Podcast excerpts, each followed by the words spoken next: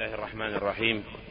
الحمد لله رب العالمين وصلى الله وسلم على نبينا محمد وعلى آله وصحبه أجمعين. قال الإمام مسلم رحمنا الله وإياه حدثنا شيبان بن فروخ قال حدثنا سليمان بن المغيرة قال حدثنا ثابت البناني عن عبد الله بن رباح عن أبي هريرة رضي الله عنه قال وفدت وفدت وفود إلى معاوية وذلك في رمضان فكان يصنع بعضنا لبعض الطعام فكان أبو هريرة مما يكثر أن يدعونا إلى رحله فقلت ألا أصنع طعاما فأدعوهم إلى رحلي؟ فأمرت بطعام يصنع ثم لقيت أبا هريرة من العشي فقلت الدعوة عندي الليلة.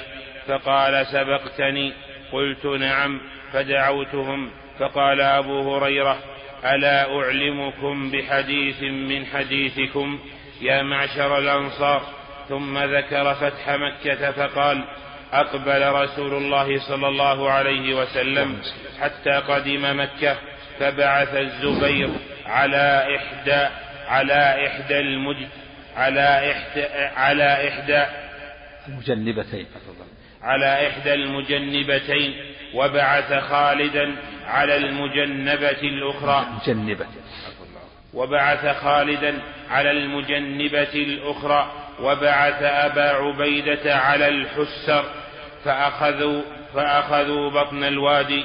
ورسول الله صلى الله عليه وسلم في كتيبة قال فنظر فرآني فقال أبو هريرة قلت لبيك يا رسول الله فقال لا يأتيني لا يأتيني إلا إلا أنصاري.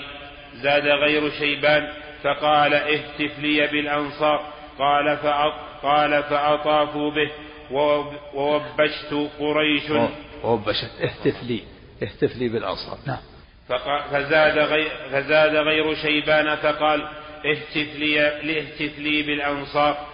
قال فأطافوا بي ووبشت قريش أو باشا أو باشا لها وأتباعا فقالوا نقدم هؤلاء فإن كان لهم شيء كنا معهم وإن أصيبوا أعطينا الذي سئلنا فقال رسول الله صلى الله عليه وسلم ترون ترون إلى أوباش قريش وأتباعهم ثم قال بيده إحداهما على الأخرى ثم قال حتى توافوني بالصفا. قال فانطلقنا فما شاء أحد منا أن يقتل أن يقتل أن يقتل أحدا إلا قتله. وما أحد منهم يوجه إلينا شيئا. قال فجاء أبو سفيان فقال يا رسول الله أبيحت خضراء قريش لا قريش بعد اليوم.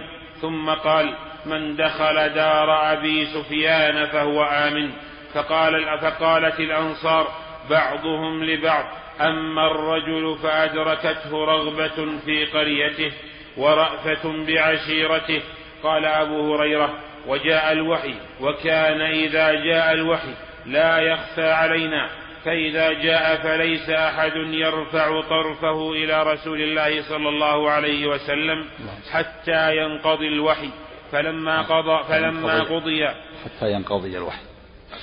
قال فإذا جاء فليس أحد يرفع طرفه إلى رسول الله صلى الله عليه وسلم حتى ينقضي الوحي. فلما قضي فلما قضي الوحي قال رسول الله صلى الله عليه وسلم يا معشر الأنصار قولوا لبيك يا رسول الله. قال قالوا لبيك. قال رسول الله صلى الله عليه وسلم يا معشر الأنصار قالوا لبيك. لبيك يا رسول الله.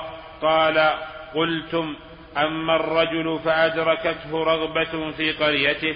قالوا قد كان ذاك. قال كلا إني عبد الله ورسوله. هاجرت إلى الله وإليكم والمحيا محياكم والممات مماتكم فأقبلوا إليه يبكون ويقولون والله ما قلنا الذي قلنا إلا الظن بالله وبرسوله. إلا الظن إلا الظن بالله. قلنا ما قلنا الذي قلنا إلا الظن بالله وبرسوله صلى الله عليه وسلم. نعم. فقال رسول الله صلى الله عليه وسلم إن الله ورسوله يصدقانكم ويع- ويعذرانكم. ويعذرانكم. الظن يعني الشح. نعم. إن الله ورسوله يصدقانكم ويعذرانكم. ويع- ويعذرانكم. ويعذرانكم. قال فأقبل الناس إلى دار أبي سفيان وأغلق الناس أبوابهم. قال وأقبل رسول الله صلى الله عليه وسلم. حتى أقبل إلى الحجر فاستلمه ثم طاف بالبيت. قال فأتى على صنم إلى جنب البيت كانوا يعبدونه. قال وفي يد رسول الله صلى الله عليه وسلم قوس وهو آخذ وهو آخذ بس بسي سية القوس. وهو آخذ بسية القوس. يعني طرفه نعم. وهو آخذ بسية القوس. فلما أتى على الصنم جعل يطعنه في عينه. يطعنه أفصح يطعنه. نعم. جعل يطعنه في عينه ويقول جاء الحق وزهق الباطل فلما فرغ من طوافه أتى الصفا فعلى عليه حتى نظر إلى البيت ورفع يديه فجعل يحمد الله ويدعو بما شاء أن يدعو. وحدثنيه عبد الله. بسم الله الرحمن الرحيم. الحمد لله رب العالمين والصلاة والسلام على محمد وعلى آله وصحبه أجمعين. أما بعد وهذا الحديث فيه قصة الفتح فتح مكة التي قال الله تعالى فيها إذا جاء نصر الله والفتح ورأيت الناس يدخلون في دين الله أفواجا فسبح بحمد ربك واستغفره إنه كان توابا. المراد بالفتح فتح مكة. وهذه السورة فيها إعلام للنبي صلى الله عليه وسلم بقرب أجله. والمعنى إذا جاء نصر الله وفتحت مكة ودخل الناس في دين الله أفواجا فانتهت مهمتك من الدنيا. فاستعد للقائنا ولهذا فهم منها ابن عباس رضي الله عنهما أنها أجل رسول الله صلى الله عليه وسلم.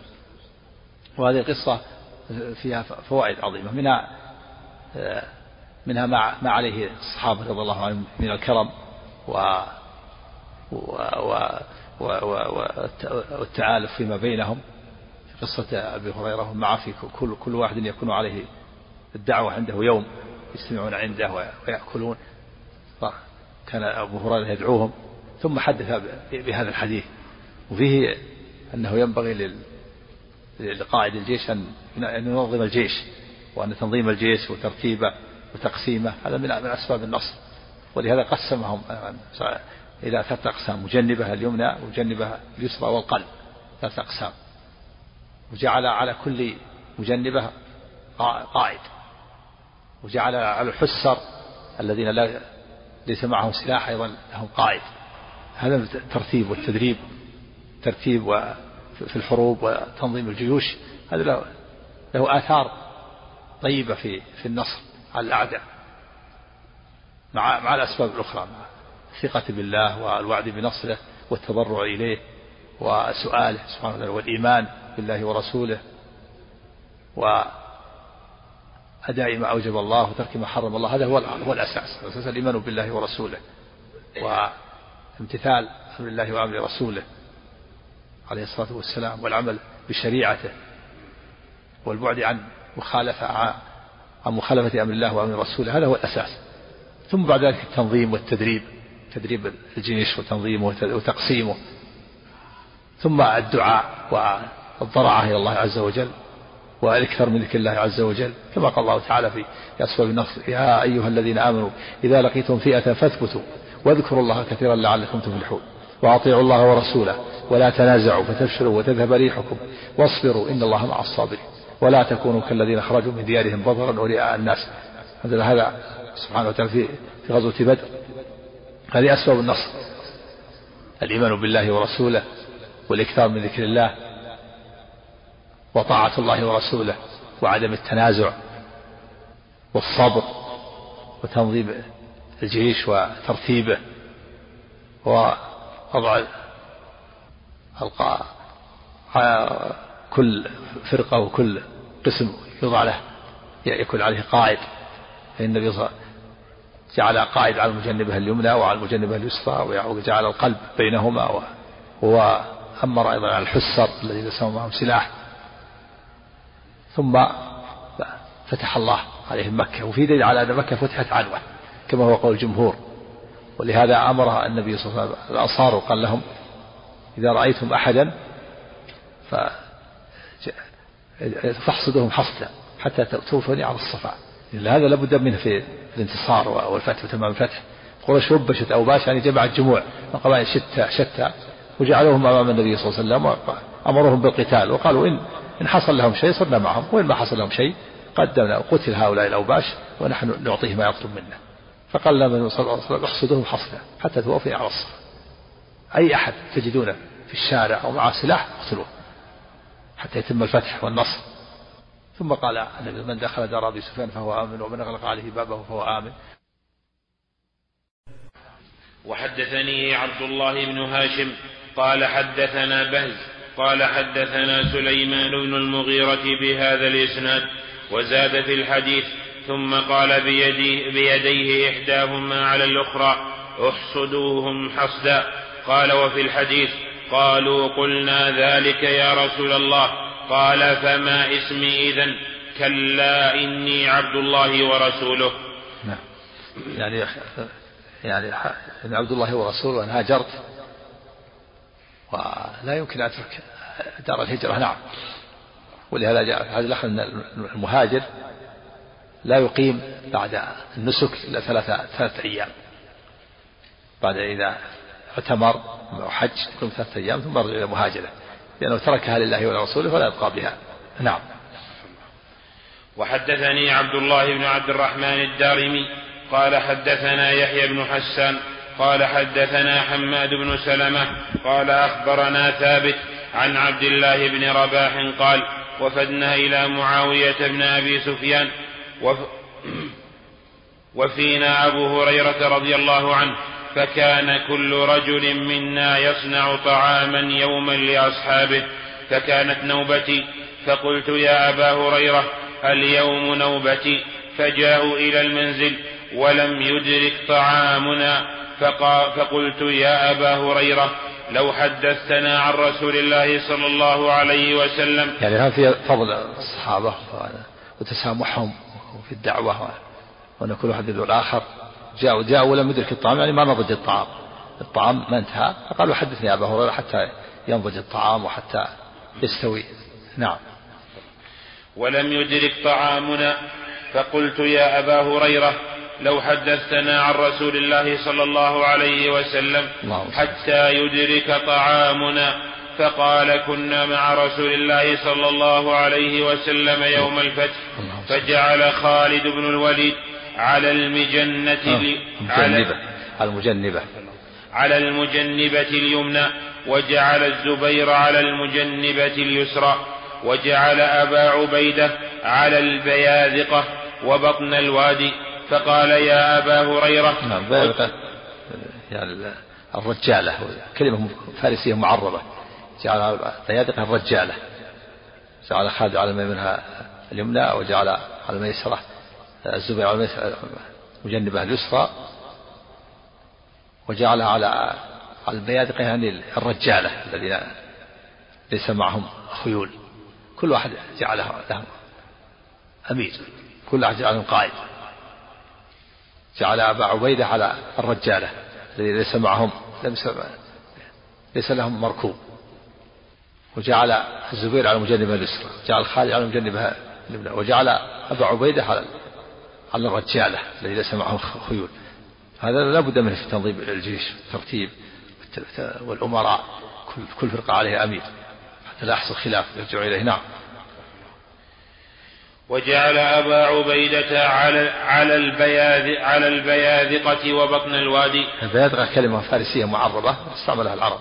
وأنا الرجالة. نعم. فقال يا أبا هريرة ادعوا لي الأنصار فدعوتهم.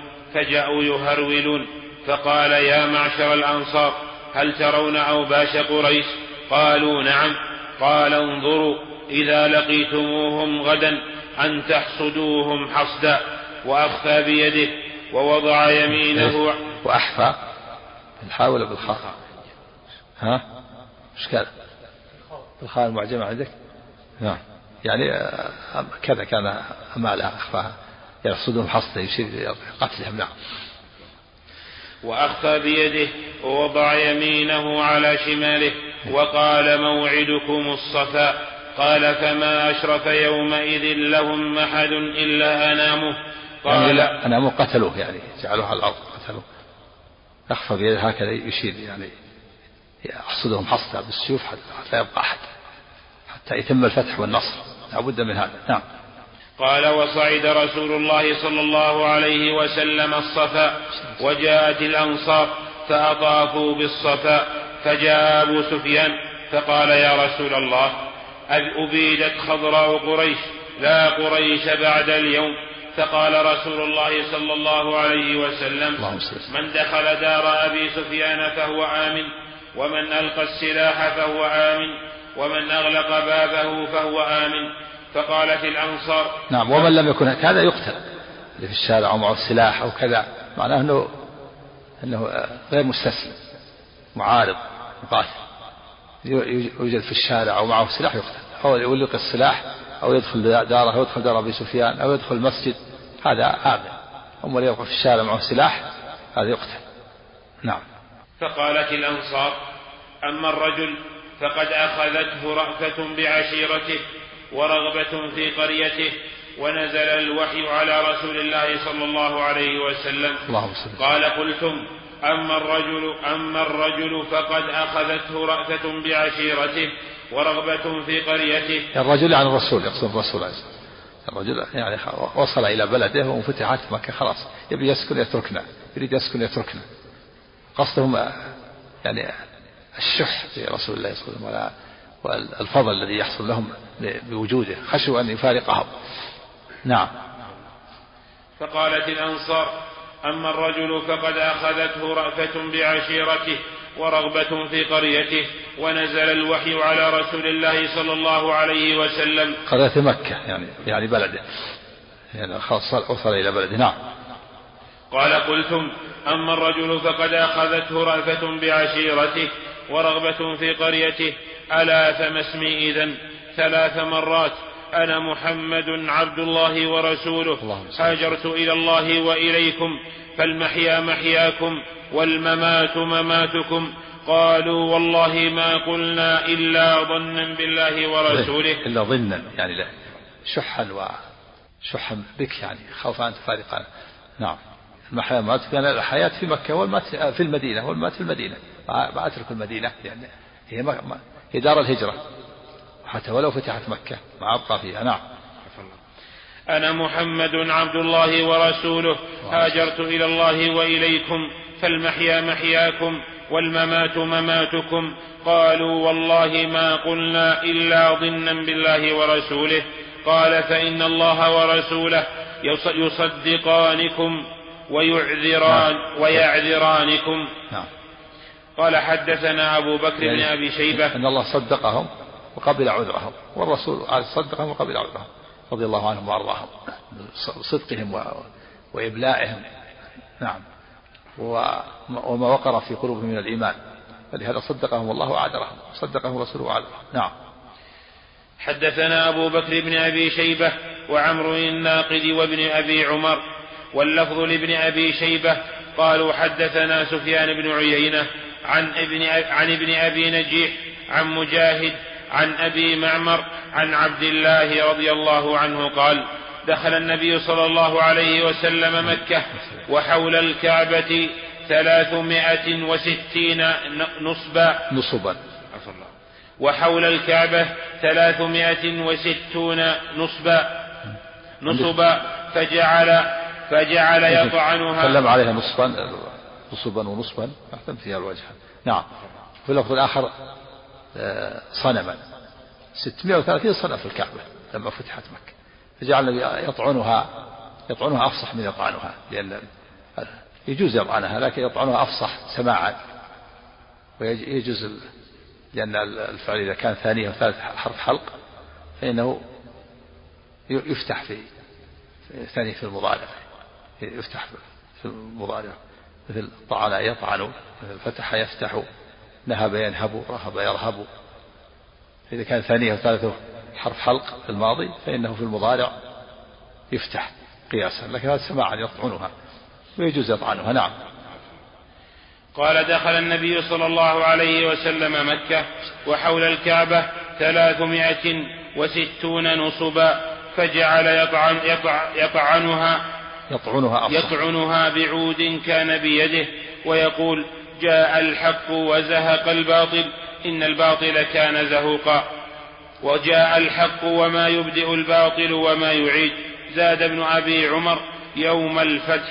وحدثناه حسن بن علي الحلواني وعبد بن حميد كلاهما عن عبد الرزاق. قال أخبرنا الثوري عن ابن أبي نجيح بهذا الإسناد إلى قوله زهوقا. ولم يذكر الآية الأخرى وقال بدل نصبا صنما قال حدثنا أبو بكر بن أبي شيبة قال حدثنا علي بن مسهر ووكيل نعم. قال حدثنا ذكر الوجهان نعم نعم ذكر أنه يشرع قراءة هاتين الآيتين عند تغيير المنكر وإزالة المنكر. نعم. جاء الحق وزهق الباطل الباطل كان زهوقا. جاء الحق وما بدو الباطل وما يعيد. هذه الآيتين. ظاهر لأن النبي هذا أعظم منكر الشرك. جاء نعم. نعم. وحدثنا أبو بكر بن أبي شيبة قال حدثنا علي بن مسهر ووكيع عن زكريا عن الشعبي قال أخبرني عبد الله بن مطيع عن أبيه قال سمعت النبي صلى الله عليه وسلم يقول يوم فتح مكة لا يقتل لا يقتل قرشي. لا يقتل. لا يقتل قرشي صبرا بعد هذا اليوم إلى يوم القيامة. وحدثنا ابن نمير قال حدثنا أبي قال حدثنا زكريا بهذا الإسناد وزاد قال ولم يكن أسلم أحد من عصاة قريش غير مطيع. كان اسمه العاصي فسماه رسول الله صلى الله عليه وسلم مطيعا وحدثني عبيد, عبيد الله ابن معاذ العنبري قال حدثنا أبي قال حدثنا شعبة عن أبي إسحاق قال سمعت البراء بن عازب رضي الله عنه يقول كتب علي بن أبي طالب بركة بركة بركة سم بلوغ بلوغ لا يقتل قرشي صبرا يعني يعني معنى أنه لا لا يرتد لا يرتد عن دينه. وإلا فكونه يقتل ظلما هذا يحصل. يعني معنى أنه أنه أنه لا يرتد لا يرتد بعد ذلك. يقول العصاة هنا ليس المراد العصاة من المعصية وإن المراد من اسمه العاصي. يعني من أسلم من ممن اسمه العاصي غير هذا وإلا هناك أشخاص كلهم العاصي لم يسلموا. فهذا من باب الصفات.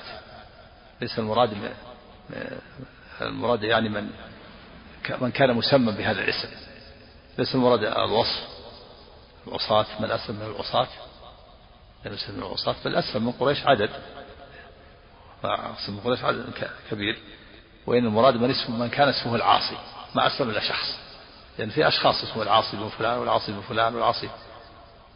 إشكال شرع على قوله لا يقتل قرشي صبرا. والعصر قال قال العلماء معناه الإعلام بأن قريشا يسلمون كلهم ولا يرتد أحد منهم كما ارتد غيرهم بعده صلى الله عليه وسلم. نعم المراد يسلمون ولا يرتد أحد. وليس المراد أنه لا يقتل ظلما لا بل يقتل ظلما فيما بعد. لكن المراد لا يرتد. كذلك العاصي عندك العاصي المراد من اسمه العاصي. ليس المراد العصاة يعني الذين عصوا الله ورسوله. لا. نعم سم. لأنها محل الهجرة. الهجرة ما, تترك الهجرة نعم.